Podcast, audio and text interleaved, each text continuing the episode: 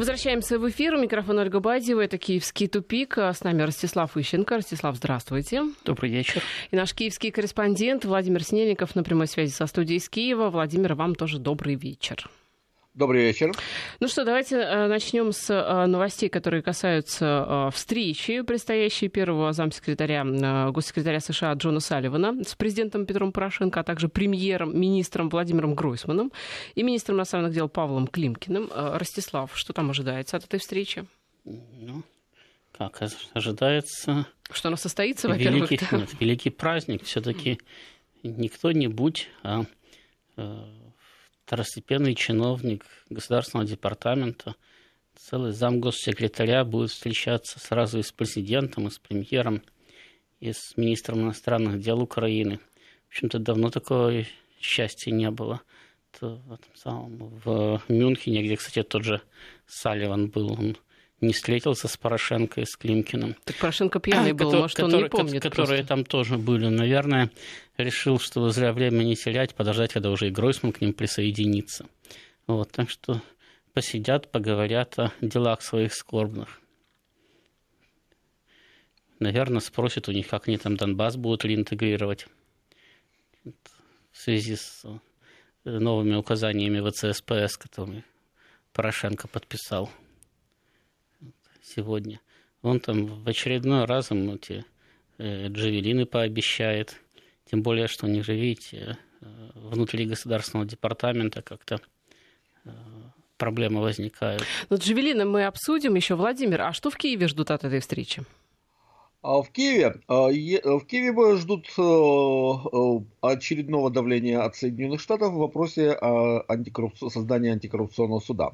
Сейчас, кстати, это стало основной проблемой в отношениях Украины и Запада. Запад консолидированно и, естественно, прежде всего Соединенные Штаты настаивают на создании антикоррупционного суда. И мы уже говорили о том, что этот антикоррупционный суд в том варианте, в котором его сейчас продавливает Запад, э, Соединенные Штаты, Европейский Союз и Международный валютный фонд, это Э, структура, которая находится вне юрисдикции Украины. Порошенко тут в данном случае э, упирается, потому что он прекрасно понимает, что создание антикоррупционного суда э, будет означать конец его власти. Но поскольку его позиции сейчас крайне слабы внутри страны, то, соответственно, у него каких-либо аргументов противиться американцам просто нет. Я напомню, что на Украине уже создано Национальное антикоррупционное бюро, специализированная антикоррупционная прокуратура, кадровый состав которых формируется за счет счет э, э, э, формируют иностранные эксперты. Украина может только, не имеет права не назначить кого-либо в эту структуру, не уволить оттуда без согласия этой группы иностранных экспертов. Это, во-первых, означает, что эти структуры находятся вне юрисдикции Украины, а во-вторых, что это на Украине сейчас отрабатывается новая форма лишения государственного суверенитета, когда создаются якобы национальные структуры, которые фактически подчинены иностранным структурам, в данном случае Соединенным Штатам. Так вот, анти антикоррупционный суд завершит создание вот этой вот э, триады вне юрисдикции Украины, поскольку он будет формироваться по тем же принципам. И это означает, что на Украине, э, Украиной фактически будет управлять вот эта вот триада, поскольку она будет контролировать всех высших чиновников. И Соединенные Штаты сейчас просто э, нагло, цинично долбят официальный Киев с тем, чтобы он сдал остатки даже формального государственного суверенитета и создал этот антикоррупционный суд. Я думаю, что как раз эта тема будет главной на переговорах. Э, уже заявлено, что Украина не получит никаких кредитов от Международного валютного фонда до тех пор, пока не будет создан этот антикоррупционный суд. И что характерно, что вопрос о создании антикоррупционного суда э, вносится в повестку работы Верховной Рады уже на следующей неделе. То есть это все такой тесный и взаимосвязанный процесс. То, что сейчас пытается отбить Порошенко э, в вопросе антикоррупционного суда, это возможность, ну, хотя бы хоть как-то влиять на формирование судейского корпуса, но Запад абсолютно не преклонен. Э, антикоррупционный суд должен быть полностью независим от украинских властей и подчиняться Соединенным Штатам. Кстати, такая есть очень характерная деталь, которая говорит об уровне сотрудничества, об отношениях Украины и Соединенных Штатов. Э, например, о том, что существует меморандум о сотрудничестве между Федеральным бюро расследований Соединенных Штатов, который сейчас напрямую управляет Национальным антикоррупционным бюро, и Украиной, стало известно только тогда, э, когда об этом соизволил сообщить «Голос Америки». До этого а, никто не знал о том, что такой меморандум вообще существует. Ох уж эти антикоррупционные дела на Украине. Можно подумать, это просто вообще главная проблема страны. А что это так Порошенко взялся защищать суверенитет э, в лице э, судей, чтобы назначались они, да, не со стороны там штатов. Э, в общем, уже mm-hmm. сдали давно все позиции-то. А, тут речь идет о том, что они не смогут воровать безнаказанно. В чем суть национального Владимир, не смешите меня, как это они не смогут воровать? Их, Ростислав, Национальное антикоррупционное бюро, оно не борется с коррупцией, оно собирает компромат на всех чиновников, так? Да и я в курсе, чиновник... кто из них чего да. делает, Владимир, но я вы, просто сам, вы вот как себе представляете, значит, э, Очень допустим, просто... антикоррупцион... к антикоррупционному судье попало какое-то дело, да? Значит, и вот он сидит такой смелый, да, значит, дело ведет, потом домой себе едет, там его в промежутке какие-нибудь боевики взялись и пристукнули в темном углу. И не самое, все развели руками и сказали, ну, бывает, у нас вообще Ростислав, страна такая ну... демократическая, а что антикоррупционного судью самое прибить нельзя?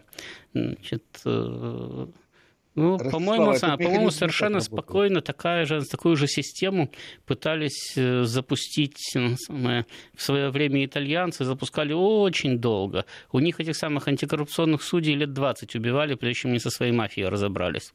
Да? Э, итальянские судьи были подчинены, итали... находились в итальянской юрисдикции. Эти судьи находятся в американской юрисдикции. Так вот, ну, национальная... какая, разница, какая разница, Владимир? Я ну, еще раз, вот смотрите. Сейчас, он, сейчас встретится Порошенко с Волкером и скажет ему, дорогой Волкер, а вот э, вы говорите, что джавелины нам дадут, еще кроме них что-то дадут, что мы даже не знаем. А э, ваши коллеги в вашем же Госдепе говорят, что они вообще не в курсе никаких джавелинах. А Волкер проигнорирует этот вопрос и скажет, дорогой Петро Инкогнито, Значит, дело в том, что мы тут посоветовались и решили, что тебе пора вообще подать в отставку. Значит, а если ты не прислушаешься к нашему просвещенному мнению, то мы арестуем твои счета, значит, твои предприятия и так далее, и так далее, и так далее. И Порошенко, конечно, будет сопротивляться. Он скажет, нет, мне суверенитет Украины дороже. Я независимый президент независимого государства. Я не говорю, Плевать что я хотел на ваши будет. санкции. Ну, на самом деле, американцы имеют сказать, весь арсенал сказать, давления на этих э, сказать, воришек, да, тем более, что все их деньги реально хранятся э, на Западе, и хранить им их больше негде, и бежать им некуда, кроме как на Запад. И э, вы, конечно, правильно говорите о том, что Э, создание антикоррупционного суда будет означать конец власти Порошенко. Но и не создание антикоррупционного суда тоже будет означать конец власти Порошенко. Конец власти Порошенко наступает и так, и так, и чучелком, и тушкой. И поэтому, по большому счету, и у американцев есть самые механизмы давления на украинскую власть, э, значит, помимо всех этих судов. И э, украинская власть, в общем-то, готова им сказать, э, подчиняться. Если, если бы Порошенко бы там взбрыкнул, вы тоже прекрасно знаете, что ему в спину дышит 20 новых потенциальных президентов, которые готовы хоть завтра идти его свергать. Да, э, американцам достаточно только головой кивнуть, они тут же начнут э, процесс э, очередного мятежа открытого, да, там, вооруженного. Поэтому, по большому счету, все эти их э, переговоры и дрязги в пользу бедных. Американцы делают вид, э, что если они создадут коррупционный суд, то, может быть, МВФ им деньги даст. Эти делают вид, что они в это дело верят, но на самом деле все прекрасно знают, что МВФ деньги не даст. И антикоррупционный суд никого не посадит, потому что судьи все равно будут украинские, жить им на Украине. От кого бы они ни зависели, от кого бы они не получали бы указания. И прихлопнуть их могут на Украине. Никто не будет звонить в СРУ и спрашивать, можно этого судью убить или нельзя. Владимир.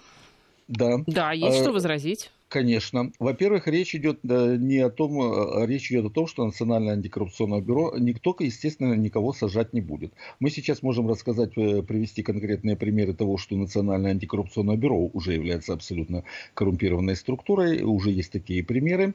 А, но дело в том, что Национальное антикоррупционное бюро собирает компромат на всех чиновников Украины, на всех э, не только высшего звена, но и среднего. И, естественно, этот компромат просто будет использоваться для шантажа чиновников.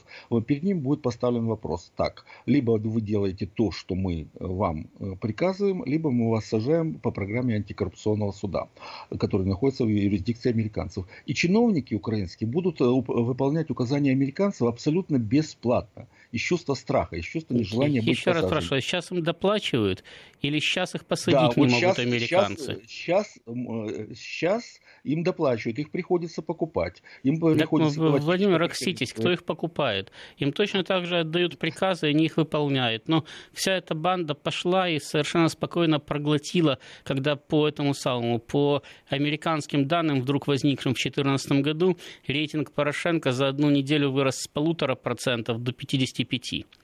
И ничего, все сказали, да, так на самом деле и есть. За Петра Алексеевича решил проголосовать весь украинский народ. И дальше точно так же будут продолжать. А куда им деваться, кроме как выполнять указания? Они их раньше выполняли, они так хотели, так они и живут. Зачем им Соединенным Штатам доплачивать? Соединенные Штаты им давно денег не дают. Вон, я же говорю, у вас же э, сейчас же мы обсуждаем проблему, да? Целый первый заместитель госсекретаря. Я вообще не представляю, чтобы хоть в какой-то стране, да, я не говорю о странах размером там, или весом с Россией или с Китаем, но в той же Чехии или в Польше, чтобы приехал заместитель госсекретаря туда, даже уважаемых Соединенных Штатов, там, или заместитель Лаврова, и с ним бы встречалось бы все руководство страны. Там, президент, премьер, министр иностранных дел. Ну, Порубия, очевидно, не пригласили в силу умственной отсталости. Да. Значит, а так всех собрали. Ну, Значит, это же показатель того, кто там указания раздает. Это, это же вопиющее нарушение протокола. Это как раз демонстрация того, что государство находится в полной зависимости. В следующий раз они вообще за отделом пришлют. Так, кстати, уже присылают. У них Волкер-то находится в статусе тоже примерно ну, начальника департамента в лучшем случае. И с Волкером встречаются все украинские политики сверху донизу. Оппозиционные, полуоппозиционные, глава государства, премьер тоже, спикер парламента. Все к нему прибегают, радостно с ним фотографируются. И потом на своих страницах в социальных сетях публикуют фотографию с Волкером. Посмотрите, я сфотографировался с американцем, он мне жвачку дал. Ну, это же так выглядит. И, это, и все же прекрасно знают, что они с ним фотографируются не потому, что самая Волкер фотомодель, а потому что Волкер представляет Соединенные Штаты. Это единственный американец, которого они действительно могли поймать за последние два месяца для того, чтобы продемонстрировать свою значимость, свою приближенность к Соединенным Штатам. Вот сейчас поймают Соливана, с ним сфотографируются. Ну и что? Да? Ну, какой, какой механизм нужен для того, чтобы дополнительно управлять колонией? Я, например, не представляю себе, чтобы там британцы во время своего господства в Индии да, создавали какой-то специальный антикоррупционный суд, чтобы раскулачить кого-нибудь очередного Раджу или посадить его. Надо было, они его и так убирали. Если Раджа трепыхался, его приходили и убивали. И здесь ровным счетом то же самое. Только здесь не надо посылать американские войска, там британцы хоть свою армию держали, да? А здесь даже американские войска посылать надо, они сами все сделают. Достаточно сказать одному, что можно убить другого, и они тут же бросятся. Как раз все это дело в том, что американцы уже с ними вообще разговаривать не хотят. Ну, посмотрите на уровень представительства. Там же вообще никаких переговоров, по сути дела, не ведется. Потому что даже при всем кстати, э, моем уважении к должности Соливан, но они у себя в Госдепе по самому простому вопросу – которые они уже вроде бы как решили, по тем же самым несчастным занюханным джавелинам. У них сегодня две точки зрения. Точка зрения спикера Госдепа и точка зрения Волкера. Вот сейчас, значит, Соливан будет сводить их, наверное, воедино, может, у него третья точка зрения появится. И это по поводу страны, которая вроде бы является их приоритетом, да? Ну, когда это было приоритетом, так с ними встречался Обама, фотографировался, да? Значит, там, к ним самое, Нуланд приезжала раз в неделю, значит, в, от, э, в крайнем случае даже два раза в неделю. А сейчас все, о них забыли. Просто, да, идет процесс, они спрашивают, почему вы не даете нам деньги? Это у вас антикоррупционного суда нет, а коррупция есть. Можно подумать, э, в этих самых, в других американских колониях нет коррупции. Они живут так, это американское правило. Зачем тогда все эти анти, антикоррупционные вообще механизмы, суды и так далее, если у Украины можно просто вот из Штатов Значит, управлять Соединенные Штаты, Соединенные Штаты на первом этапе, да, не только Соединенные Штаты, и Европейский Союз, они в принципе предполагали, что они смогут создать на Украине устойчивую, стабильную государственную власть. И для этого им действительно необходимо было победить украинскую все пронизывающую, кстати, все пожирающую коррупцию. Они попытались это сделать через обычные государственные структуры. У них не получилось. Они сказали, хорошо, давайте мы создадим кстати, э, структуры, которые будут выведены из-под контроля украинского государства, и они будут побеждать коррупцию. Но Владимир уже, уже совершенно правильно видит, что уже эти структуры, которые созданы, они уже поражены коррупцией. Самое главное, что антикоррупционных судей из числа некоррупционеров тоже набрать невозможно, потому что они все коррупционеры. Все потенциальные кандидаты в антикоррупционные судьи тоже коррупционеры. То есть они давно поняли, что коррупцию они там победить не смогут. Более того, они поняли, что не смогут создать там стабильную государственность.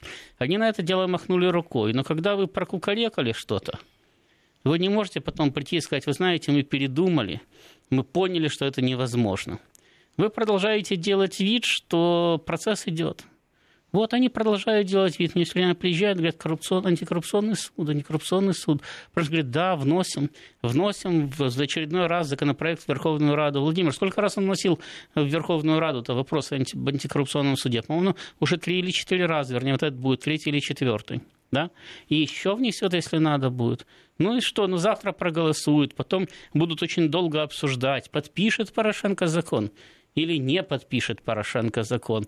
Но ровным счетом точно так же, как обсуждали, вот э, Рада принимает закон о реинтеграции Донбасса. Вот в первом чтении принят. Вот во втором чтении принят. Вот сейчас, наверное, его Порошенко подпишет. О, смотрите, подписал. Ну и что? Ну, подписала. Что, что дальше произошло? В законе написано, что самое, э, Россия страна-агрессор. Написано. А до этого не было. Было. Были постановления Верховной Рады о том же самом. Значит, э, ну, хорошо. Закон поменял название антитеррористическая операция на войсковая операция. Они что, раньше не говорили, что не ведут войну с Россией? Говорили. Что они раньше говорили, говорили, понимаете, нас не понимают наши европейские друзья, потому что говорят, вы войну с Россией, вот нам рассказываете, что ведете, а вы же и войну не объявили. Они что, сейчас войну объявили? Нет. Они опять-таки нашли паллиативное решение. Теперь не будут говорить, ездить и говорить, вы знаете, у нас уже войсковая операция. Вот уже, уже не антитеррористическая, уже войсковая там, и так далее. Но это все равно для них ничего не поменяет. Это для своих вот этих между, соб... между собойщиков там э, в Киеве, для создания информационных поводов, да, это подходит. А для того, чтобы что-то серьезно изменилось, нет.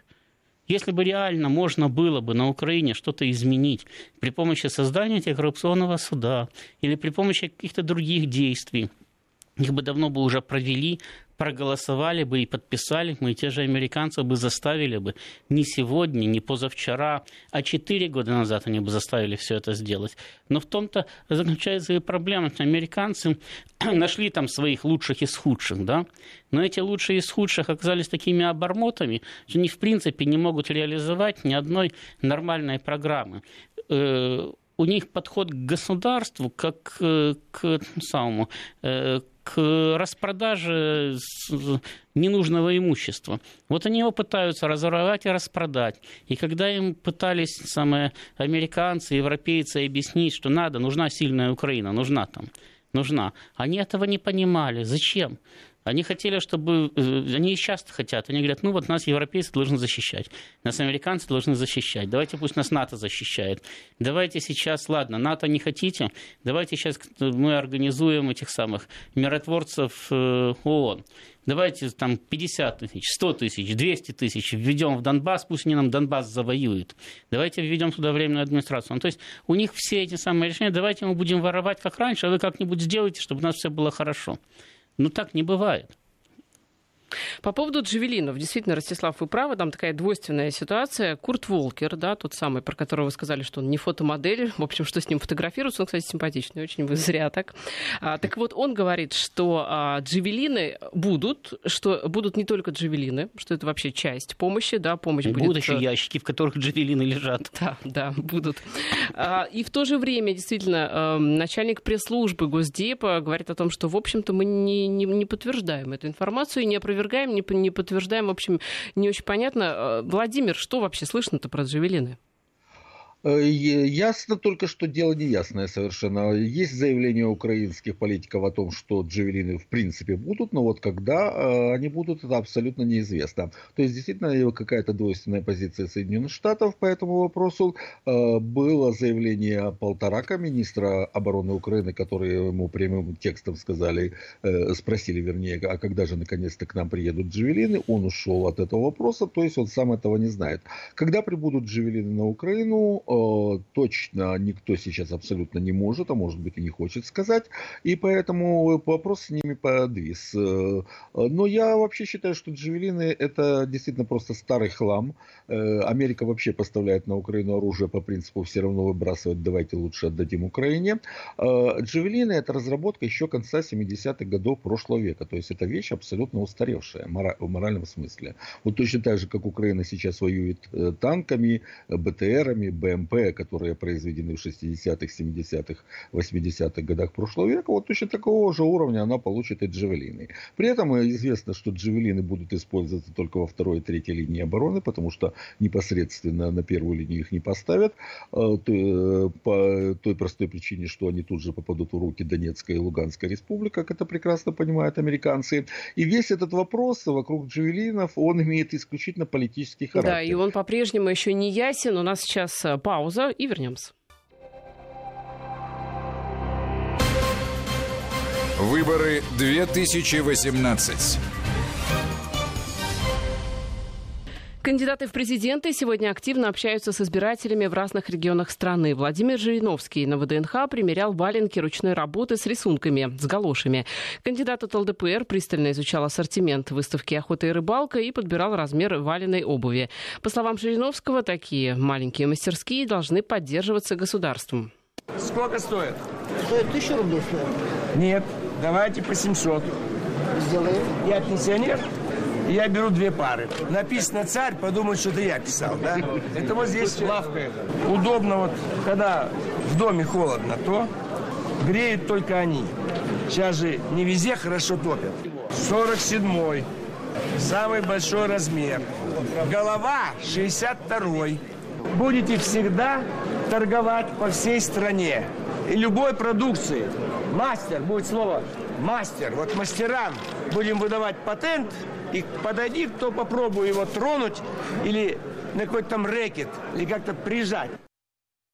Рядом на ВДНХ самые разные ножи и одежда для рыбалки. Жириновский считает важным создать всю необходимую инфраструктуру для отдыха на природе и для промысла. А для добычи мне нужны какие-то мешки, видимо, и пару грузчиков. Мы здесь, мы запланируйте. Нижегородский завод, чтобы выпускал дешевые джипы «Тигр» для наших охотников и рыболовов. И должны быть в безопасности места на водоемах, чтобы зимой тоже могли ловить рыбу.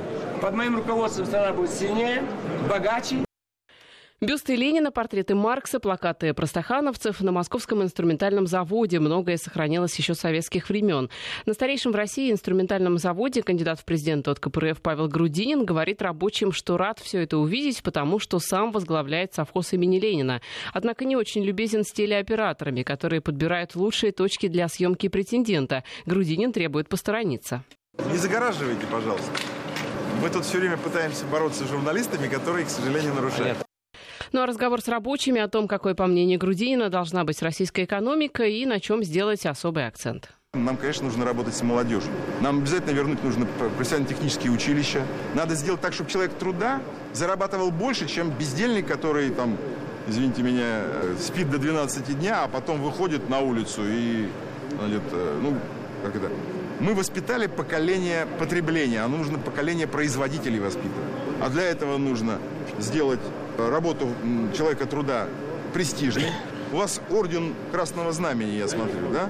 А у нас работали трижды герои, э, то есть герои труда, значит, э, вот это нужно делать.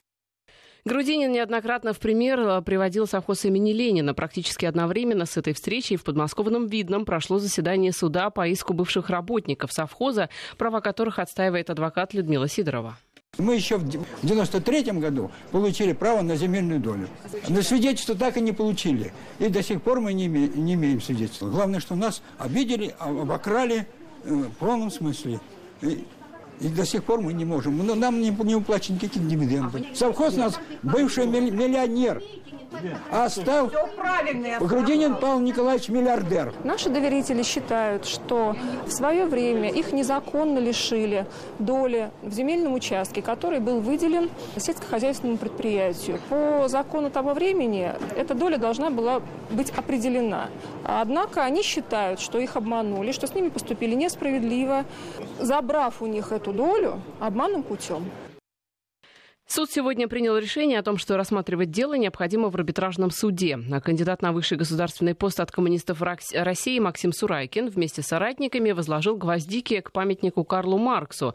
Ровно 170 лет назад был опубликован коммунистический манифест. По словам Сурайкина, эта брошюра должна стать настольной книгой у всех думающих людей. Ничего страшного, сейчас еще у нас есть гвоздичка. Всем найдется для того, чтобы товарищу разложить. Мы глубоко убеждены, что труды Маркса, Энгельса, Ленина, Сталина – это та теоретическая основа, на которой можно построить здоровое общество со справедливым, честным распределением всего того, что мы зарабатываем своим трудом. Труды Маркса, Энгельса, Ленина и Сталина должны быть включены в школьную программу. Ксения Собчак сегодня пришла на заседание суда по делу Кирилла Серебренникова. О своей поддержке режиссера кандидат в президенты от гражданской инициативы заявляла неоднократно. Мосгорсуд отклонил жалобу на продление домашнего ареста. Срок остался тем же до 19 апреля. Сергей Бабурин сегодня собрал пресс-конференцию «Ключевые тезисы избирательной кампании». Одно из без безотлагательных дел, по мнению э, претендента на президентское кресло от партии «Российский общенародный союз» – реформирование правоохранительной системы. Когда человек, вина которого не доказана, а порой потом он оправдывается судом в связи с тем, что он действительно ни в чем не виновен, сидит месяцы, а иногда годы в СИЗО, это вещь совершенно нетерпимая. А подчас излишней строгости судебной системы заявляет и кандидат от партии Роста Борис Титов. Он сегодня э, отведал свежих овощей практически с грядки на производстве компании «Белая дача». Одним из серьезных барьеров для развития бизнеса Титов называет процентные ставки по кредитам, которые банки, даже несмотря на рекордно низкую инфляцию, снижать не особо торопятся. Денежно-кредитная политика ЦБ, которая ведет к поднятию процентных ставок, это, наверное, все люди, которые сидят в зале, это чувствуют на себе. У кого есть потребительские кредиты? Ну, руку поднимите. Что, никто не брал кредит, что ли? Вы считаете, нормальная ставка потребительского кредита? Приходилось перекредитовываться. Потому и не берут. Также и предприниматели. Варежки, шарфы, свитеры вяжут все желающие для детских домов и домов престарелых. По всей России стартовала акция «Дарю тепло». Часть связанных вещей хотят передать в избирательный штаб Владимира Путина. Как говорят волонтеры, в знак благодарности за внимание к волонтерскому движению в стране. По России продолжаются поездки и доверенных лиц Владимира Путина, в их числе народный артист России Николай Цискоридзе. Для меня выборы президента – это не пустой звук, и я прекрасно понимаю, что это мое завтра. И не только мое, но и всех тех людей, кто мне дорог и кто меня окружает. В Москве 18 часов и 40 минут. Киевский тупик. Ну что ж, мы возвращаемся в эфир. Ростислав Ищенко и Владимир Снеликов у нас на связи со студией. Мы Джавелина обсуждали. Да, Владимир, а вот, значит, вопрос неоднозначный, насколько мы поняли. А, никто не, не знает, чем дело кончится. И в Киеве, в общем, тоже... В Киев, в общем, последнему знают все новости, как мы поняли, да? Естественно, его поставят перед фактом, как всегда. Просто приедут и скажут, мы даем или не даем. Там, кстати, есть фраза очень интересная от начальника пресс-службы Госдепартамента. Даже если их поставили, я не уверена, можем ли мы это подтвердить. Это как? Ну как? Он, он просто сказал, что он не знает, была ли поставка, потому что ему задали вопрос, что вот, мол, по этим самым, по ранее озвученному графику вроде бы как уже должны были поставить. Значит, а поскольку он был не в теме, он сказал, я не знаю, была ли поставка, и подтвердить не можем. Просто несколько косноязычно высказался. Вы понимаете, раньше у американцев с этими джейвинами была только одна проблема. Они понимали, что государство разваливается, завтра они могут, бог знает, у кого оказаться. Но поскольку они их поставляют практически всем, кому попало, включая исламских террористов, то это их не особенно там, сильно беспокоило. Ну, подумаешь, там десяток другой противотанковых ракетных комплексов окажется в руках ну, у каких-то людей, которые постреляют по Абрамсам. Ну, новые Абрамсы построят. Значит, да и танкистов хватит, тем более, что воюют они в основном чужими танкистами. Значит, да, сейчас у них возникла более серьезная проблема. Вот вы же слышали, да, пока у нас новости читали, значит, что Лавров высказывался по поводу кстати, закона, э, подписанного Порошенко, да, значит, и говорил о том, что он направлен на разжигание военных действий в Донбассе, там, что он отвергает Минск угу. и так далее. Значит, Грызлов по этому же поводу высказывался, там и еще э, с десяток людей, может быть, из два десятка выскажется, и они все будут акцентировать внимание на том, что этот э, закон ну, по сути дела, значит, развязывает Порошенко руки для начала войны. Понятно, что они раньше были развязаны у него. Значит, понятно, что Украина не воюет не потому, что у нее закона не было, а потому что смертельно боится воевать. Просто сейчас э, Лавров э, фактически, он же министр иностранных дел, а не внутренних, то есть он беседует с нашими, по сути дела, западными друзьями и партнерами. И он им таким образом говорит, ну вот видите, ребята, Значит, сейчас они заявили, что они уже воюют с нами. Раньше у них была антитеррористическая операция, сейчас войсковая операция против страны-агрессора, против России. Ну, значит, э, а вы же их союзники. Ну и что? Вы тоже воюете? Или как-то будете свою позицию обозначать? Значит, и теперь, если вы поставляете на Украину оружие – то вы, в общем-то, поставляете оружие в страну, которая хоть войну и не объявила, но тем не менее заявляет и принимает соответствующие законы о том, что она воюет с Россией. Значит, э, ну, дальше уже возникают проблемы. Э, мало ли, значит, куда этот ракетный комплекс попадет, по кому он выстрелит там, и так далее. Значит, поэтому американцам приходится еще раз достаточно серьезно думать, а стоит ли овчинка выделки потому что они прекрасно понимают, что э, эти поставки, да, если они даже произойдут, они ничего не изменят ни на Донбассе, ни на Украине, значит, ни в целом э, в мире. Значит, но определенные дипломатические неудобства создать для них могут, потому что им будут задавать вопросы. Ну хорошо, вы поставили оружие стране, которая заявляет, что она воюет с нами – Значит, мы теперь, по идее, можем поставить оружие стране, которая заявляет, что она воюет с вами. Но если эти джавелины по нашим танкам-то стрелять, скорее всего, не будут, то какие-нибудь э, средства ПВО вполне возможно ваши самолеты сбивать и начнут. Оно вам надо. Значит, вот поэтому у них есть решение Конгресса, которое вроде бы надо выполнять, и их надо вроде бы поставлять, но не хочется. Прервемся, узнаем всю информацию о погоде и вернемся в эфир. Возвращаемся в эфир. А, Владимир Снеликов а, уже а, не с нами, поэтому я не могу ему адресовать этот вопрос. Ростислав, адресую вам. От слушателей. Вот пишет нам, что наш корреспондент из Киева два года рассказывает, что на Украине нет денег на войсковые операции в любом виде, что Украина банкрот, что народ свергнет власть, что светит им финансовый крах. Но где, собственно, этот прогноз? Когда же он, собственно говоря, сбудется и почему этого всего не случается? Ну, понимаете, когда вы э, живете в определенной сказать, обстановке, то есть когда вас э, варят потихонечку, подогревая воду, как эту лягушку, да? Значит, Какую лягушку? Ну, вы знаете, что самое... Я знаю только про лягушку, которая из молока масла сделала. А, понятно. Так вы еще, кажется, многого не знаете. Так. Значит, э, не знаю, насколько это соответствует действительности, но народ утверждает, что если бросать лягушку в кипяток, то она сразу выпрыгнет из кастрюльки. А вот если ее положить в холодную воду, а потом эту воду постепенно, медленно нагревать до кипятка, то она сварится и даже не заметит. Так вот, когда вы Прекрасно. находитесь в определенной... Какие воспознания, Ростислав. Когда, когда вы находитесь в определенной политической обстановке, вы варитесь, как вот эта лягушка. У вас э, не происходит ведь э, обычно обвального изменения, да? Э, значит, э, ухудшение ситуации происходит постепенно. Причем не у всех сразу. У некоторых даже иногда возможно улучшение. Потому что всегда, как бы ни становилось хуже всем, кому-то одному там, или нескольким становится лучше. Это, люди привыкают постепенно, да, и они уже, по сути дела, они живут уже даже не в государстве. Потому что, ну, я уже много раз говорил, могу еще раз повторить для тех, кто, кстати, не слышал или не понимает, что если э, по улицам ходят вооруженные люди, которые диктуют свою волю там, государственной власти, когда они заставили президента организовать блокаду Донбасса, причем, подчеркиваю, президент, правительство и парламент страны высказались по поводу того, что блокада Донбасса для страны гибельна а полторы сотни обормотов заставили их организовать блокаду Донбасса.